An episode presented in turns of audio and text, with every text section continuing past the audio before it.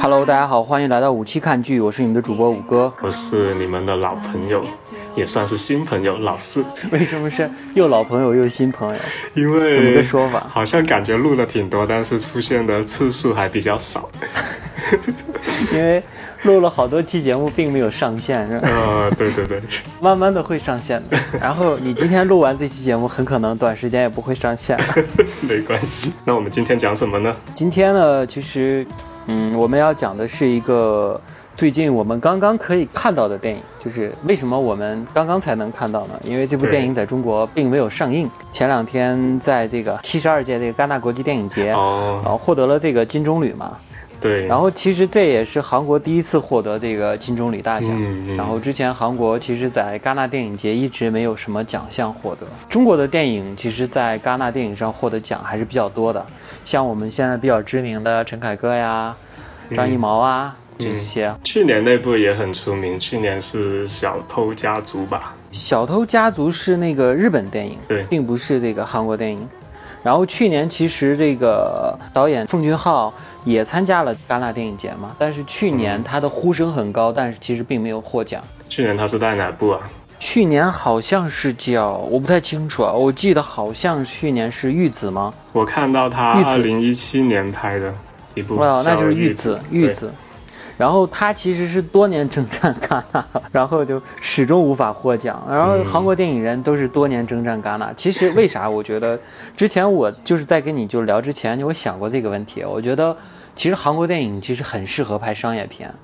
嗯，就他们有很多的商业片，就是这种院线商业片。然后其实这次获奖的这个《寄生虫》也是一部商业片，对，但是戛纳其实很看重文艺类型的文艺片，包括张艺谋他获奖的那些电影啊，《大红灯笼高高挂》什么的，嗯其实都是偏文艺的片。那么他在院线一般也不是不会有太好的票房，就这样的电影。可是这次就是作为一个这个商业片获得了金棕榈，我觉得还是挺特别的。我觉得可能这个颁奖机构。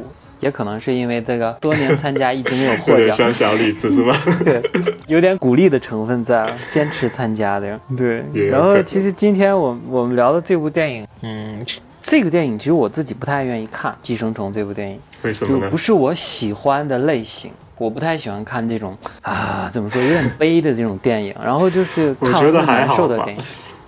就其实呃就挺真实的，你韩国很多电影都是挺真实的，像什么是真实素但是媛啊、熔炉啊那些，对，但是你其实离你的生活还会比较远。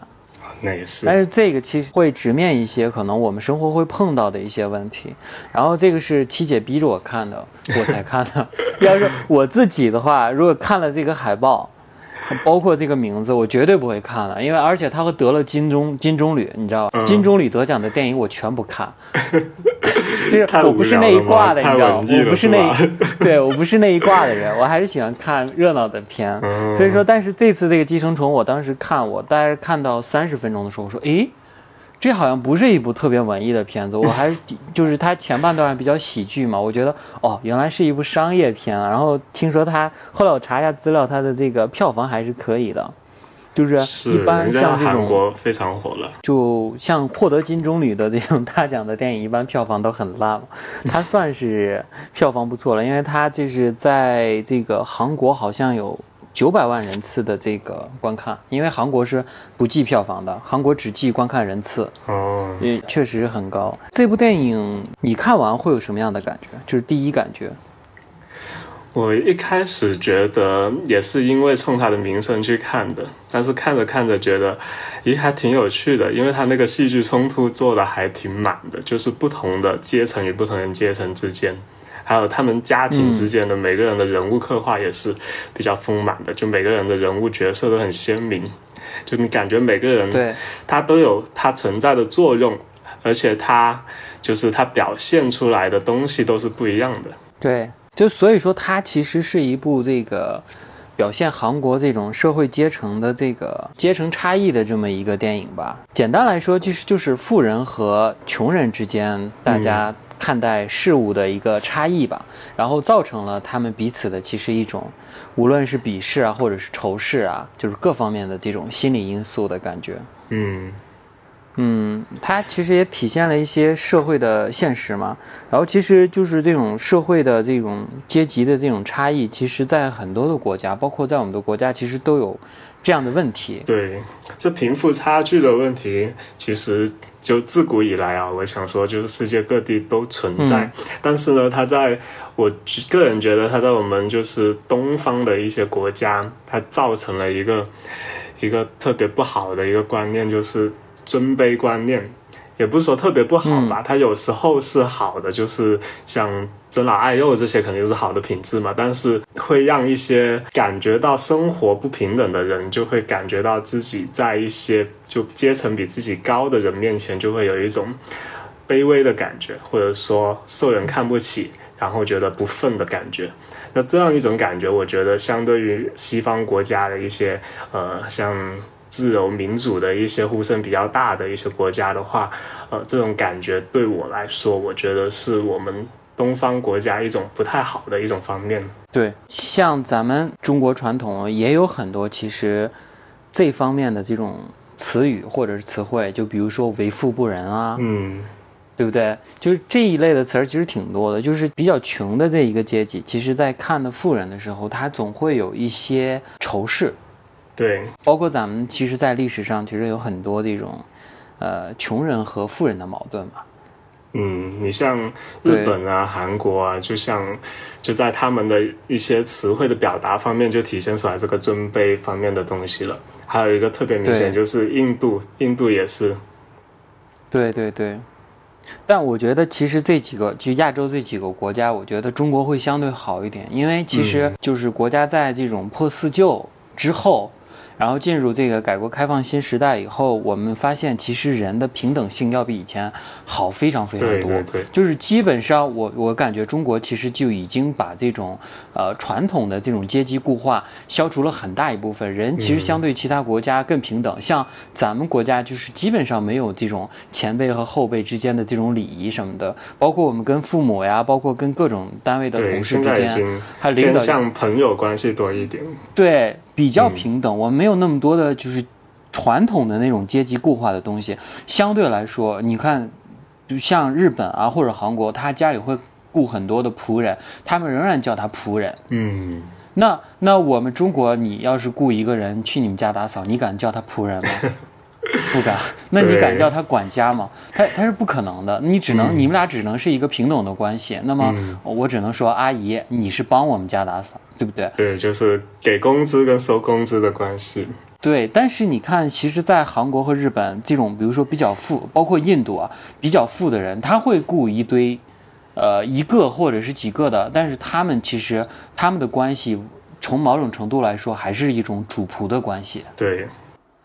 包括像这部剧里面的那个前后两个阿姨，其实她对于她的主人来说也是一个主仆的关系，所以他们之间其实就产生了一种阶级差异。这种阶级差异其实时间长了就会造成彼此之间心理的一种很大的变化。对，而且他就是负责打工的那群人，自己也是自认为自己是富人的那，呃，富人家庭里面的那些仆人。所以这种心理一直影响着他们，就一直觉得自己是低人一等的。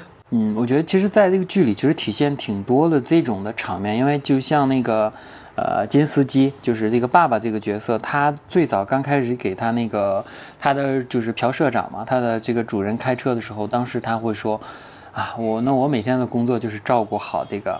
车上的乘客，嗯，然后就是我我的人生目标就是帮他开车，然后排解他的忧愁啊什么的。包括那个司机平常会跟他一起去买东西，然后帮他抬东西啊啥的。其实那种感觉要比中国的这种司机要更卑微一点。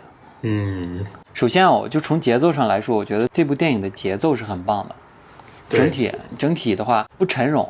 然后看起来就特别的节奏快，然后整体从头到尾它是一个很简单的故事。我特别喜欢这种电影，我不喜欢是因为它的主主题，这种主题其实我真的不愿意。我还是希望我自己能看一些离我生活更远一点，然后呃更简单的一些的这种电影，因为我不想触及到我所能看见的那种我所能看到，我所能接触，吗？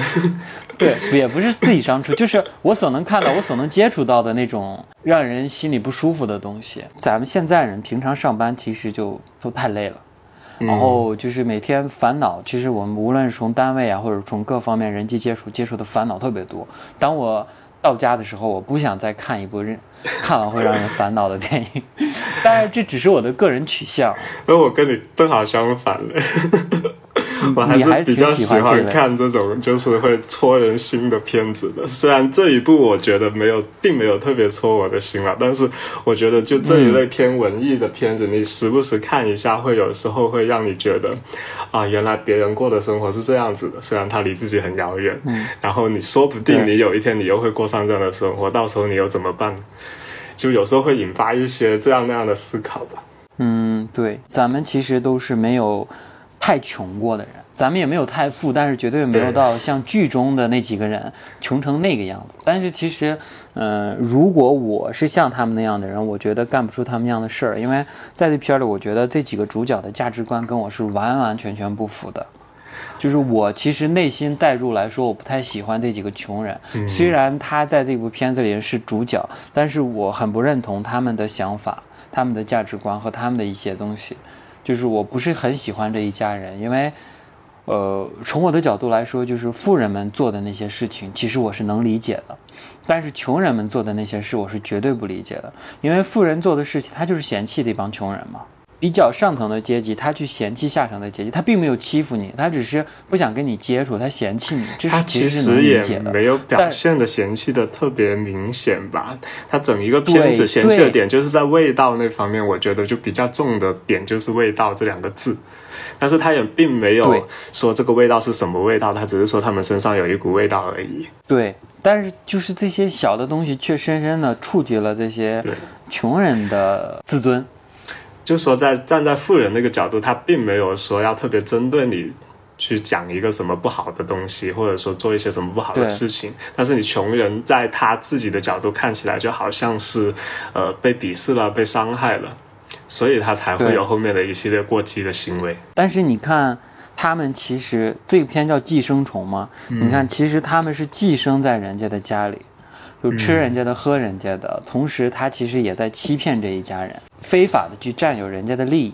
但是在这个时候，其实真的，我如果像结局那样，你你反而去仇视他们，甚至最后去杀了他们，我觉得这个东西其实特别的不可取。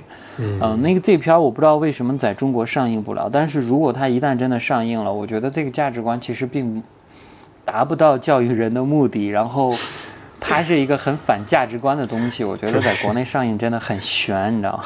就是跟我们现在的主主题价值观其实很不符。是，但是它其实有一个比较大的背景，就是你韩国那边其实真的很多人找不到工作。他有一个调查说，一七年就韩国年轻人啊，十五到二十九岁之间的失业率就达到了百分之十一点二，而且其中有三分之一的人是有大学学历的。嗯，然后它里面不是有一句台词还说，呃，几百个大学生争一个保安的职位吧，就这其实是很是现实真的存在的一个情况。所以说，他们家的那种处境，我觉得就是穷到已经不知道要怎么办了，就一家人都为了让那个弟弟。去找一个是弟弟还是哥哥来着？去找一个送披萨的工作，然后一家人出动去帮他说情。我觉得就就这种处境也很难怪他们说去产生这种比较歪的价值观吧。我觉得，而且他这个最后的举动是因为一步步促成的，他不仅是他们家的和和那个富人之间的因素，还有他们家跟另外。就那个前管家和前管家的老公，就跟这两个人之间的关系，我觉得也是非常大的因素。嗯，是他就是从电影的叙事角度来说，我觉得是个非常好的故事。然后它只有一个高潮点，我特别讨厌电影有好几个高潮点，在反转反转。你没发现这两年的韩国，尤其韩国电影，啊、还有国内的某些电影，他喜欢反转啊，美国的也有，反转完了再反转，哦然后再反转。它如果是合理的还好，就不合理的为了反转而反转就反转了。对，就就有点讨厌。然 后就这个片子的话，它就是没有什么反转，它其实就是呃在最后结尾的时候做一个小反转，然后做一个高潮点。然后其实我会讲，感觉它是一个完美的闭环的，有前因后果，然后有一个高潮的这种故事。从那个电影的结构来说，我非常喜欢这个电影的结构。我希望每一部电影都会以这样的结构去拍，然后去紧凑一点，那个电影就会很好看。对，其实剧情很简单啦，你看前面就基本能猜到后面。虽然我看前面一直在想，就是被他搞掉的那几个穷人也很穷，就可能家庭情况也不是很好，最后果然就出来了。对，你看他们其实会自己劝自己，会内疚。你看他那个爸爸跟他那个儿子在那客厅里聊天的时候，他说，就是被咱们把工作闹没的这个金司，哎是什么司机？金司机还是什么司机？然后说，你说他会不会找到这个工作？然后他嗯爸会劝自己说，哎，没事儿的，他肯定是就是从这儿离开了以后，肯定找了个更好的老板。然后他会找到更好的工作，他应该感谢我们才对。然后他的女儿就很不想听嘛，就说：“啊，你们都干了这些事儿了，有什么好说的？” 对吧？对，就是他们自己其实会矛盾、会内疚，但是其实你觉得还是他女儿的那个观念，你干都干出来了，你现在内疚有什么用？嗯，其实你看这两个家庭，就是从电影的画面来说，就是有很大的那种反差。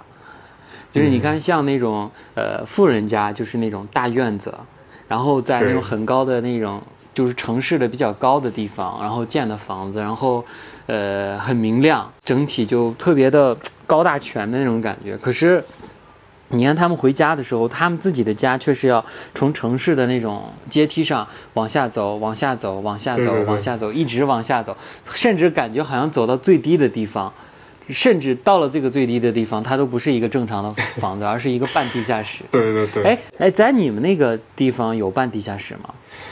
一般不会住在半地下室吧？他可能说是比那个路面可能会低一点的房子倒是有，但它不是一个哦地下室那种感觉。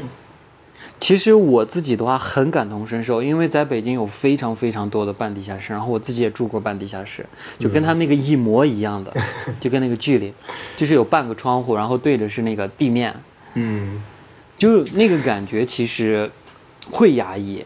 就是你知道我为什么会就看那个片儿那个穷人的那个样子的时候，我其实还是挺有代入感的，因为你知道我就是在昆明也待过，然后在北京也待过嘛。我在北京其实那其中有一年其实住的就是那种半地下室，后来我又搬家搬的是一个隔间，就是就那种北京那种房子，那个时候就是都是隔很多间嘛。然后一个卧室隔三间，然后你隔壁说什么的听得清清楚楚，就在耳边说似的那种。然后没有窗户的，没有窗户的话，其实你很压抑，你不会愿意在这个待，你只愿意晚上睡一觉，然后白天你赶快该去哪儿去哪儿。嗯，然后北京这个城市其实很繁华，特别好，就是你看什么都有，我想吃什么，哪个地方的菜都有。然后你想逛商场，有全国最好的商场，嗯然后你想干什么都有。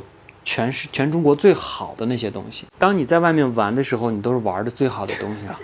然后回到家认识家，天南，对，认识天南地北的朋友。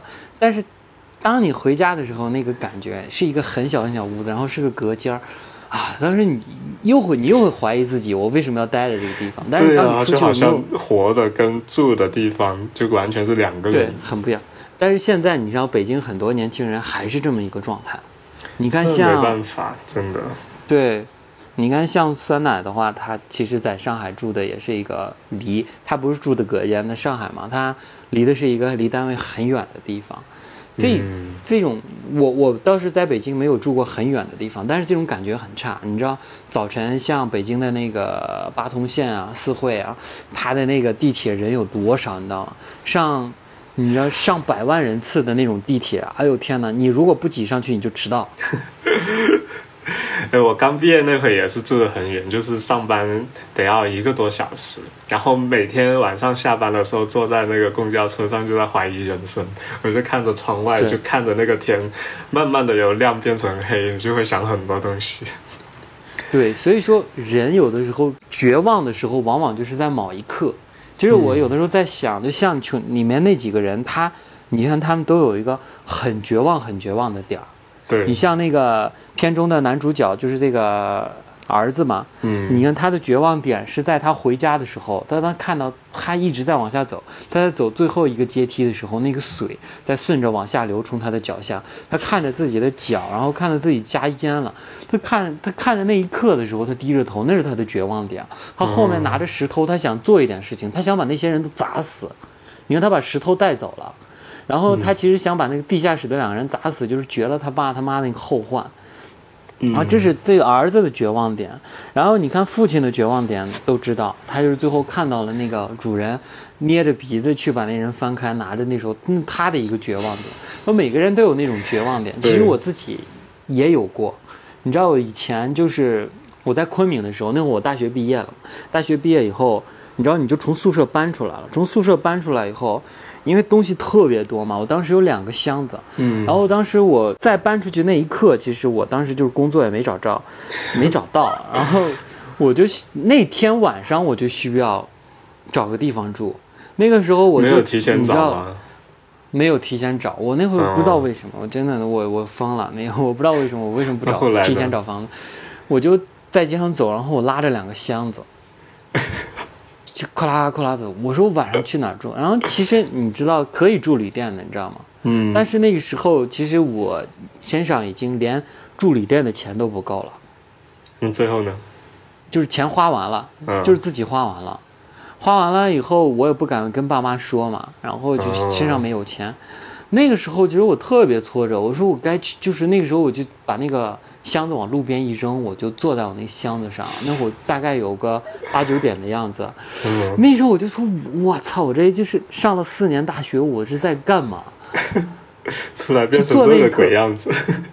对，然后我说我现在是要买张票坐着火车回家呢，还是要怎么样？我说我我下一步要干嘛呢？我就在想这个问题，就是说你让我打给了谁，你知道吗？嗯，就当时我打了个电话，我打给了我？前前女友，哦，当时我的就是大学的前女友，那个时候她已经有新的男朋友了。嗯对，然后他们俩就是在一个地方租房子住嘛。当时我跟她说，我能，你能不能帮我一个忙？她说你想需要什么忙？然后她说，我说我有两个箱子，能不能在那儿放一下？就是放几天。然后他说行，你来吧。然后我就过去找到他，然后我就把箱子放在那儿，我就坐在他们家跟他聊了一会儿。嗯，然后当时我从他们家出来的时候，我觉得那是我人生最挫折的时刻之一。天哪，你对这也太戏剧了。那一刻的我，你知道，我看那个电影的时候，我看每一个人的那种崩溃点的时候，其实我就想到那个时候的我。当然，好在那个时候的我没有崩溃啊，就鼓励一下自己，我还是可以过下去的。然后慢慢慢慢的就会好起来。但其实我觉得片子里面有一个，就是他妈妈那个角色，我觉得还是挺强的，就是琼园那边的妈妈。嗯，他其实对对对，有有几个那个有几个镜头扫到他们家有放那个奖牌嘛，那个其实是嗯。他妈妈的奖牌，他妈妈以前是那个练球运动员。吗？对对对，对。所以他有个镜头也是在富人家里表演那个练球嘛，扔练球，对，而且他们扔出去还把隔壁的 窗户打烂了。对对 然后他妈妈战斗力真的很强，一脚把那个旧管家踢下了楼梯，然后最后也是他杀了那个旧管家的老公。嗯，对对，他是他们家战力最强的嘛。对，但是最后呢，最后有一个小细节就是，呃，他儿子不是拿拿了一封信回家嘛，就是从他爸那里得到的消息嘛。去看那个灯的那个暗号，然后拿回家的时候对对对，拿回家的时候，他母亲问他什么事的时候，当时好像有咳两声吧，然后那个声音感觉也是很虚弱的样子，就是一个这么强的人，就最强的战斗力，到最后已经被折磨成这样子。对啊，他经历那么大变故，你不可能指望他变得多好。对，然后最后、最后他不是有一个小幻想嘛，就是幻想他以后有钱嘛，对，但其实也只是幻想，对，就是我看那段的时候，我在想，就是咱们每个人总会幻想自己要是富、嗯是个富人的话，有我会钱以后怎么么生活？办？对，我要干嘛干嘛的。对然后前两天我看了知乎上一个帖子说，如果你中了五千万，你你你要怎下一步要干什么？哇，下面上上千条留言，每个人我就一条一条看嘛，就有好多说，首先我要比如说呃怎么说留下一千万呀，然后怎么投资啊什么，然后再去考个研什么的，每个人都有一整套的故事，你知道吗？肯定有事没事都在那里瞎想。对，我会我会想，这每个人都在幻想自己其实很富裕时候的生活，唉，谁不羡慕呢？有钱。但其实这个社会最残酷的，你幻想了那么多，其实最后你根本就过不上那样的生活。嗯，你不管但有些人他就是憧憬一下，他就会就这辈子就会往那个方向去冲。但有些人就只是纯粹的幻想而已。就是你看咱们平时生活，你你你能不能接受这件事情？很多人是不接受这个事情的。嗯，人生其实有的时候是注定平庸的，这就是其实咱俩年龄的差异。你看，呃，你刚才说了一句话，就是有些人还是愿意努力努力去怎么怎么样，但其实大部分人努力完了也是，你懂的。唉，没办法。所以我现在已经现在我已经进入了一个就是佛了。尝尝试的去喜欢我现在的生活，因为我觉得可能真的是也激不起什么水花儿。但你说成功的定义是什么？有的人就是到了他满足的那一刻就是成功了，我觉得。对，但什么样是满意的呢？可能有的人他，嗯，就是在街上流浪流浪，他也很满意。但是我们要很多人要过上的就是这种大部分的人所认可的那种嗯，好的生活嘛。嗯，你就像这片里的话，其实就是每个人其实都在畅想着这种他们美好的生活，但是他们的方向是不对的。曾经有一度，我觉得你看，像儿子和女儿都找到了工作嘛，然后他们都当家教，其实会有一些比较可观的收入，但是说白了，他们还是贪得无厌嘛。对他们想继续去呃，就是薅这个富豪的羊毛嘛。嗯，但是你看这个故事，就是注定它是一个悲剧。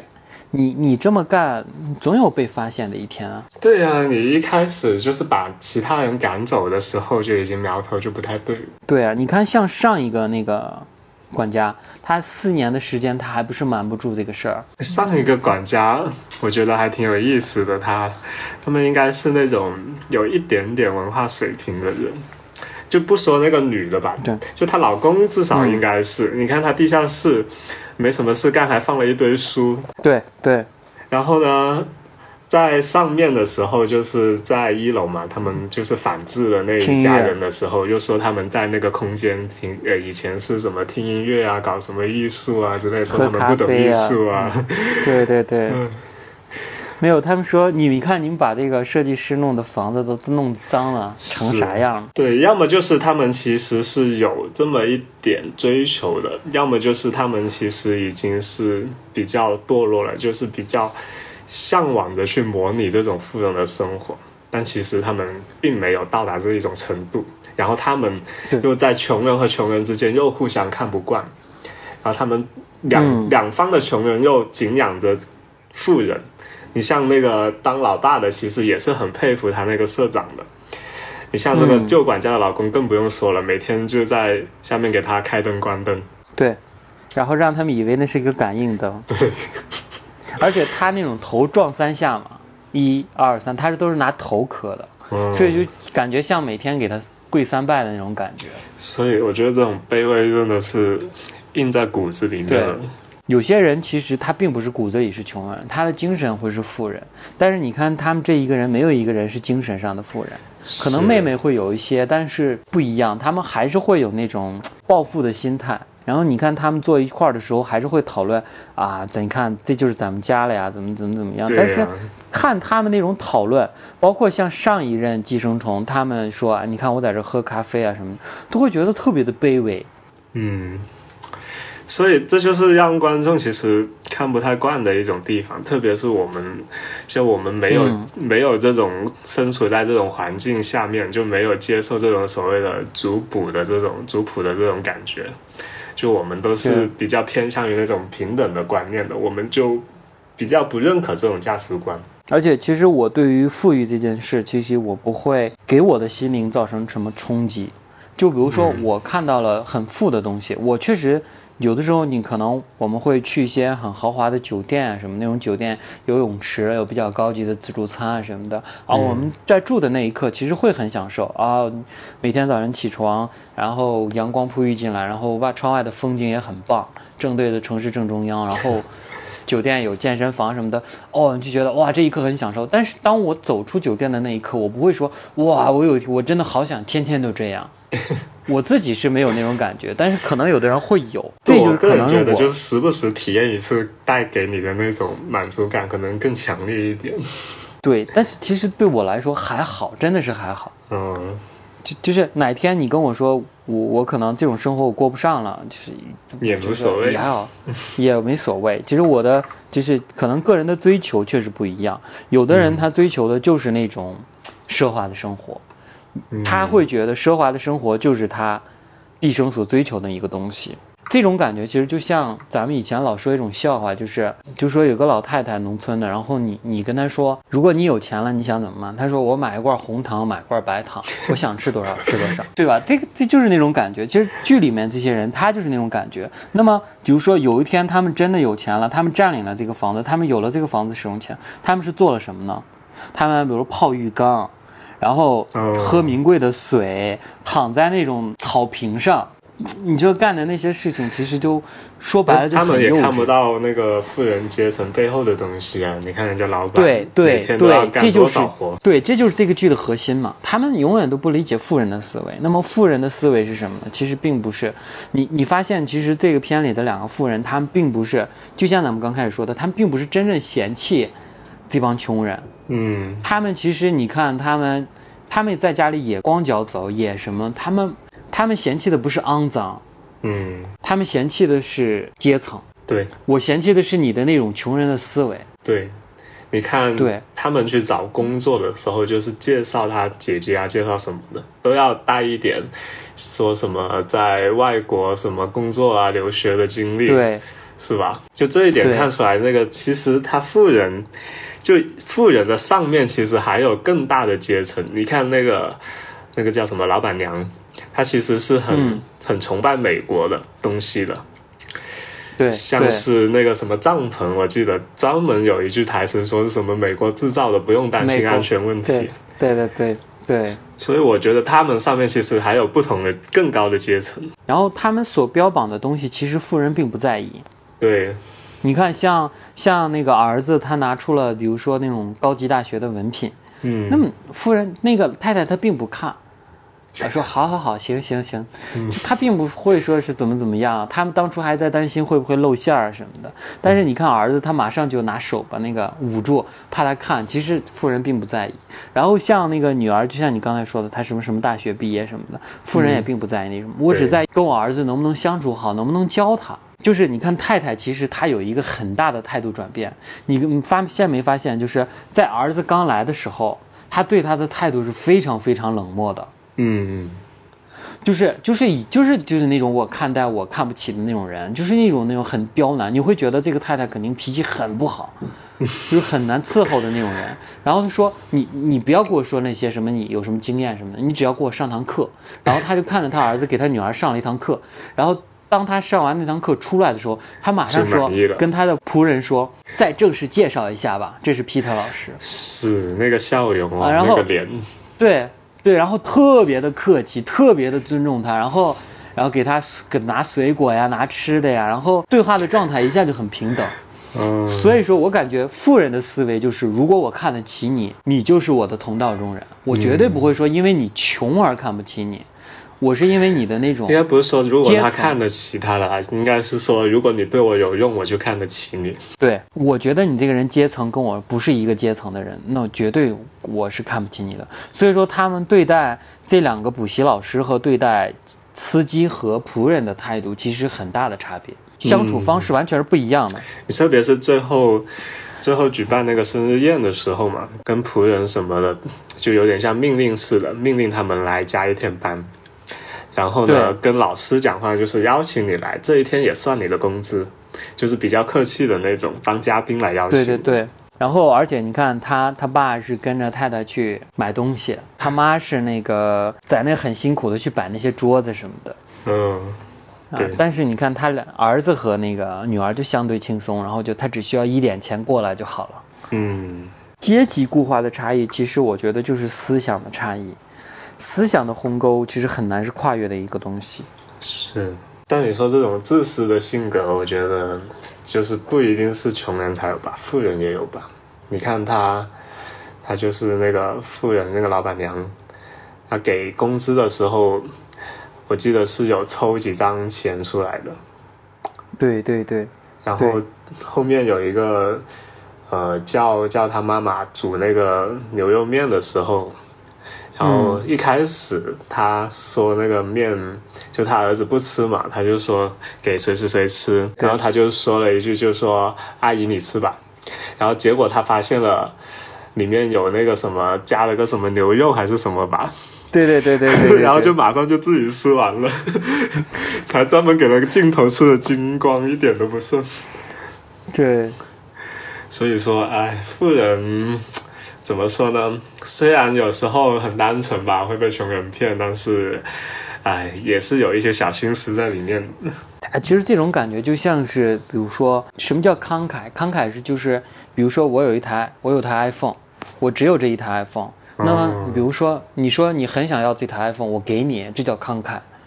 那比如说，你说你没有手机了，好，我有台 iPhone，但是我们家里还有几台功能机诺基亚，扔那儿已经好多年了，我很慷慨的愿意把这些东西送给你。对，就他就是这种感觉觉得没用的东西可以分给你，他觉得很贵的很有用的东西，他还是得自己留着。对他绝对不会跟你分享，但是其实这是人的一种本性吧，我感觉。这也是，然后，其实这家主人其实严格来说还是算是中产阶级，他没有到那种超级富豪的那种感觉。对，嗯，你看，包括他们的那个，她老公其实就是一个那种，类似于那种科技新贵嘛。嗯，他那个公司一看就是一个科技公司嘛，应该是像那种做 app 呀什么的这种类似这样的公司。嗯，然后他其实我感觉像是底层奋斗下来上来的那种人，因为他说他以前坐地铁的时候怎么怎么样，但是这个老婆我觉得应该是那种富家女，因为她什么都不会嘛。对嗯，做家务什么都不会，男主角我觉得应该是这个爸爸宋康昊，你了解过他的电影吗？了解的比较少。你有看过吗？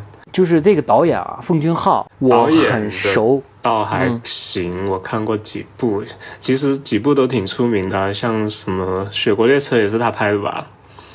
是还有那个什么《汉江怪物》。对，还有一个《杀人回忆》很出名。哦，那你发现一件事情吗？啊，什么？这几部的主演其实都是宋康昊，哦，所以他们俩其实算是一种共生的关系，就是我当导演，你主演。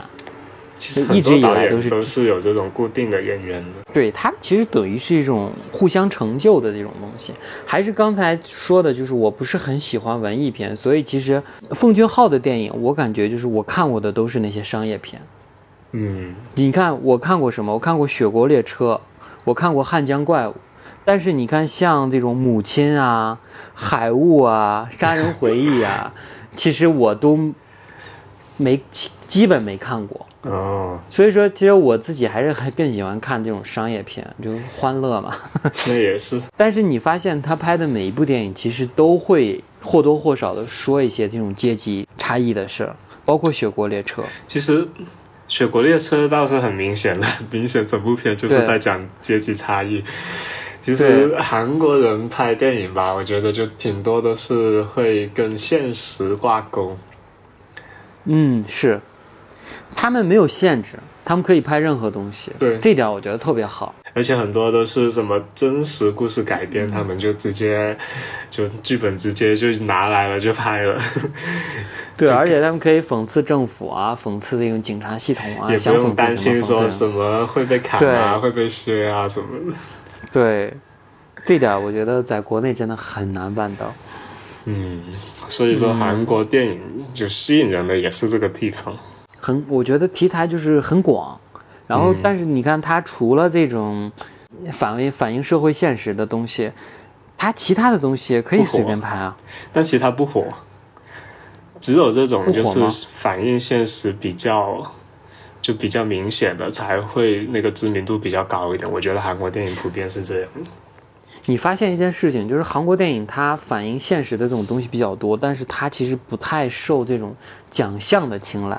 哦，你你听说过韩国电影获过什么国际奖吗？好像但是其实你看，你知道为什么吗？就是他拍的还是太明显。就是你当你看到这部电影的时候，你还是觉得哇、阶级固化。我就一看就知道是在讲什么。对，包括咱们今天讨论的这个片《寄生虫》，你看，其实我们，你看，我们都能说出穷人、富人这种东西，它很明显的这种对立，很、嗯，很 就是用一刀切的我。看网上也有人吐槽说，就是这部片子拍的太白了，就，是你跟他太急迫的告诉你他想要表达的是什么。对，但是你看我们，嗯、国内的这些就是在这种国外比较受欢迎的电影，像张艺谋的这些电影，还有这个陈凯歌呀什么的，包括冯小刚，他的他所体现的那种社会现实，其实都很润物细无声那种感觉，嗯默默的去告诉你这种社会的变迁啊，社会的变革啊。但是这样拍出来，其实就会更加文艺了。对，更文艺，确实就是、就是这种大众的电影，观众可能不太喜欢，但是其实会更震撼人心。对他们就是内部的评价会比较高，他们那种影视圈里面的人看这种片子的艺术价值会高一点。但是像这种比较脸谱化的、直白的角色，会让正常的观众，我们这种大众的观众更喜欢。就像我们刚才说的，节奏很好。对我之前跟老胡也谈过，我说文艺片最大的特点就是没有节奏。对，文艺片确实没有节奏啊。一个文艺片好看真的很难。你看，就包括我们之前聊过那个《何以为家》嘛，哦，那部片子其实我俩就是去也在夸这部片子，其实夸都是夸在他的利益上。那那个片子其实节奏并不好，我看的有点困。哎，我也是，当时在电影院看的，快睡着了。但是等你回来仔细想想，他的那种后面所体现的震撼的东西，要比这种东西，要比《寄生虫》这些电影更震撼。这种需要你就是慢慢去品，找一个时间静静的去看会比较好一点。这种比较偏文艺的片子，但是像《寄生虫》的话，你看的很过瘾，很快节奏，然后也有一些喜剧的桥段什么的。但是你看完以后，感觉他所想表达的东西在电影里面一二三四五已经帮你列到那儿，你只要念出来就好了。对，你看咱俩现在，你说要说这部电影有什么深刻的东西，咱们除了能说出这种穷人和富人的阶级差异，我们还能说出什么呢？就这部电影。好像也没什么可以讲的。对对，这其实就是怎么说呢？大众取舍的问题吧。如果你真的想挣钱的话，你就需要做一个人物脸谱化、节奏很快的电影；如果你真的想获奖的话，你就需要做一个很沉冗、没有什么节奏，但是能有很多有深刻内涵、细节的东西。所以说到今天为止，我都没有看完《太空漫游2001》这部电影，我仍然没有坚持下去。我真的很想把那部电影看完。有些片子你就是，哎，就一次又感觉看了一点点，然后又看不下去了。但是你分太多次看了，又感觉连不上前面的，就感觉这个电影直直接在你心目中的评分就低了很多，就看得很累的感觉。对，德鲁自己还是不愿意看太累的电影。嗯，嗯，所以我这种文艺类的电影其实看的少。是看个人喜好问题吧。它毕竟市场也比较小一点，文艺类的片。对，文艺类的片子很难挣钱的，除非你是为了得奖。嗯有，些人就是为了得奖嘛，像那个。他即使得奖之后，他的票房也不一定会很好。大部分都不会好。对，你 像那个去年那个《小偷家族》，就票房也不是特别好，在引进了之后，《小偷家族》我到现在都没有看，就是这个电影现在就在我电脑里，我现在就能翻出来，但是我没看，我都没打开。就是在在咱们聊之前，我是这种文艺片都是得下了存了好久，就哪一天真的很闲没事干的时候才会打开来看一看。还有就是像咱们现在做节目嘛，就嗯，真的会有机会看。前两天我我刚回我刚回国那会儿嘛，七姐就说你回来了吧？回来了，说你去给我看《寄生虫》。我说我当时说你们聊吧，他说不行，你你聊。结果他自己没看，他自己没看。哎，所以说还是这种商业片 比较有市场。这次其实有一个事情，我感觉挺有意思的，我们可以提一下，就是，呃，这部电影就是前两天我们都知道网上有这种比较高清的资源了嘛，嗯，但是它其实很长一段时间没有字幕。我我看韩国综艺节目嘛，就很多那种就专门针对韩国的字幕组特别多，然后就是这个寄生虫的这个公司就是 CG。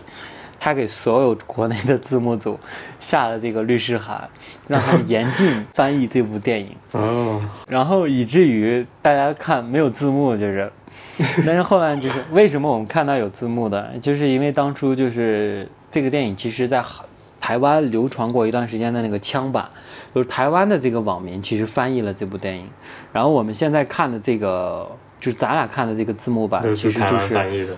台湾翻译的那个枪版电影的字幕套在了这个电影上，哦，啊，就是一一个一个打出来的。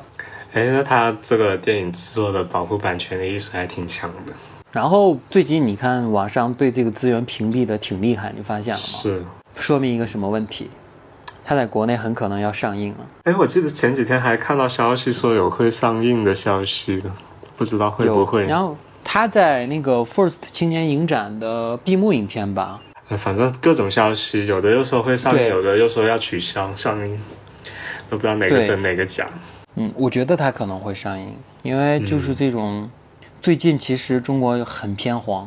嗯，我上一期节目其实说过这个事儿，就是很多很多我想看的电影都被下架了，我真的超生气。但是你也没什么办法，你现在去电影院一看，什么哪吒是哪吒是挺不错的，你知道这我觉得这部电影电影好是一方面，然后还有一个方面就是它没有竞争对手，大家去电影院只能去看哪吒。你看前两天健健说了一句什么话？他说：“哎，就是电影院现在有什么电影看吗？”我说：“哎呀，好像也没什么太好看的电影。”他说：“我只能去二刷哪吒。” 只能去二刷呢，那说明哪哪吒票房高，其实这跟这个有很大的关系。就是很多我们想看的电影，其实都撤档了。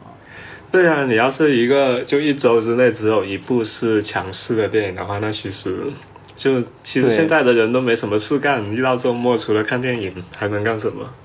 那只能是从差的里面挑一部好的。嗯，可能最近需要一部片子来提振一下。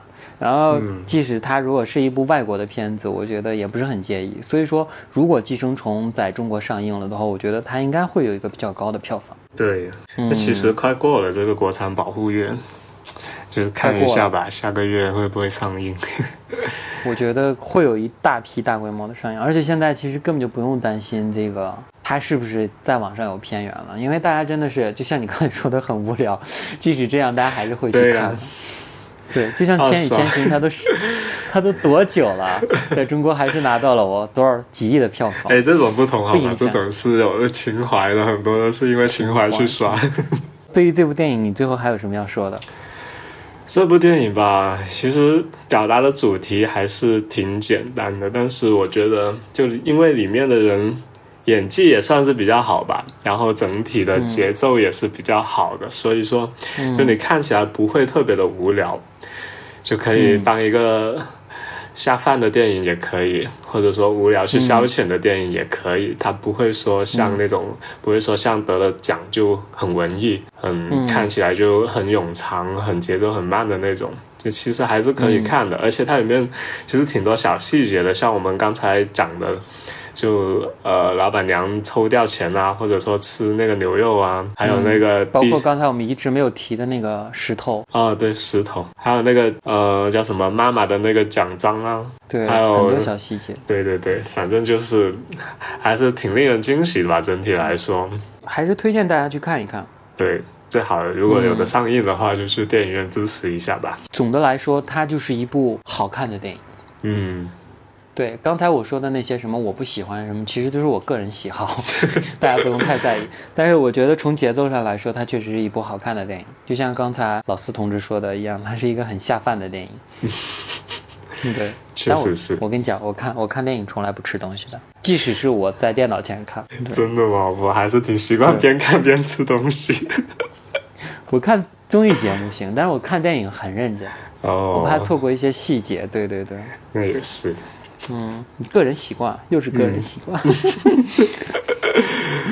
好吧，反正哎，这段时间五期看剧的人都很忙很忙。真的是虽然节目在更新当中，但其实都是存货。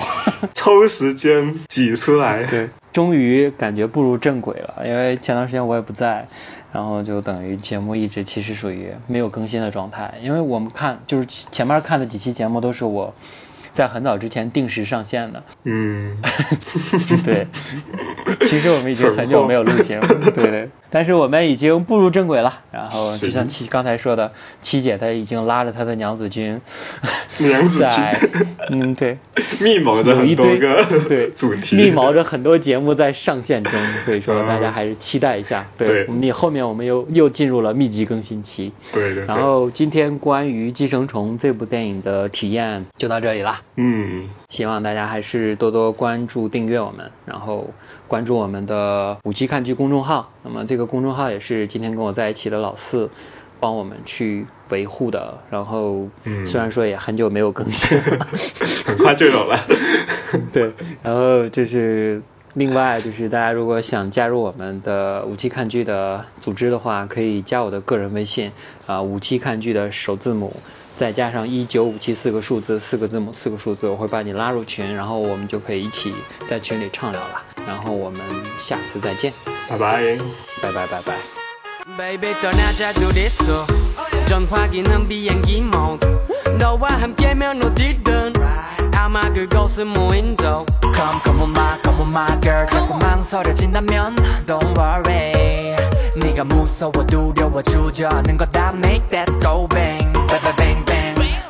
他要去聊全职高手，哎呦我的天！哇，他们几个这几天 在聊《全职高手》，聊得好嗨，好嗨，聊了有聊了有俩星期了吧？真的是。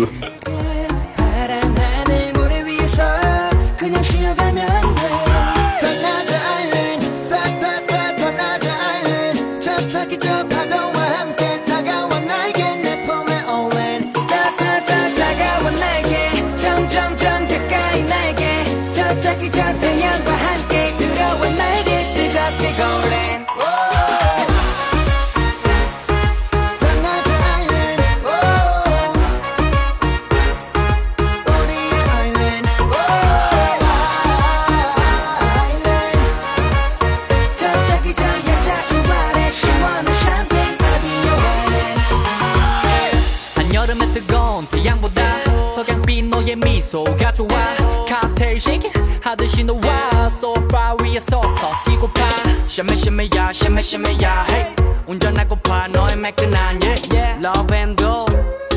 I make that go bang bang bang bang bang. 난 너만을 위해 수평선 위에 보물선. 네가 내 옆에 있다면 거기가 보물선. 회색 빌딩 감옥 안에서 널 구해줄게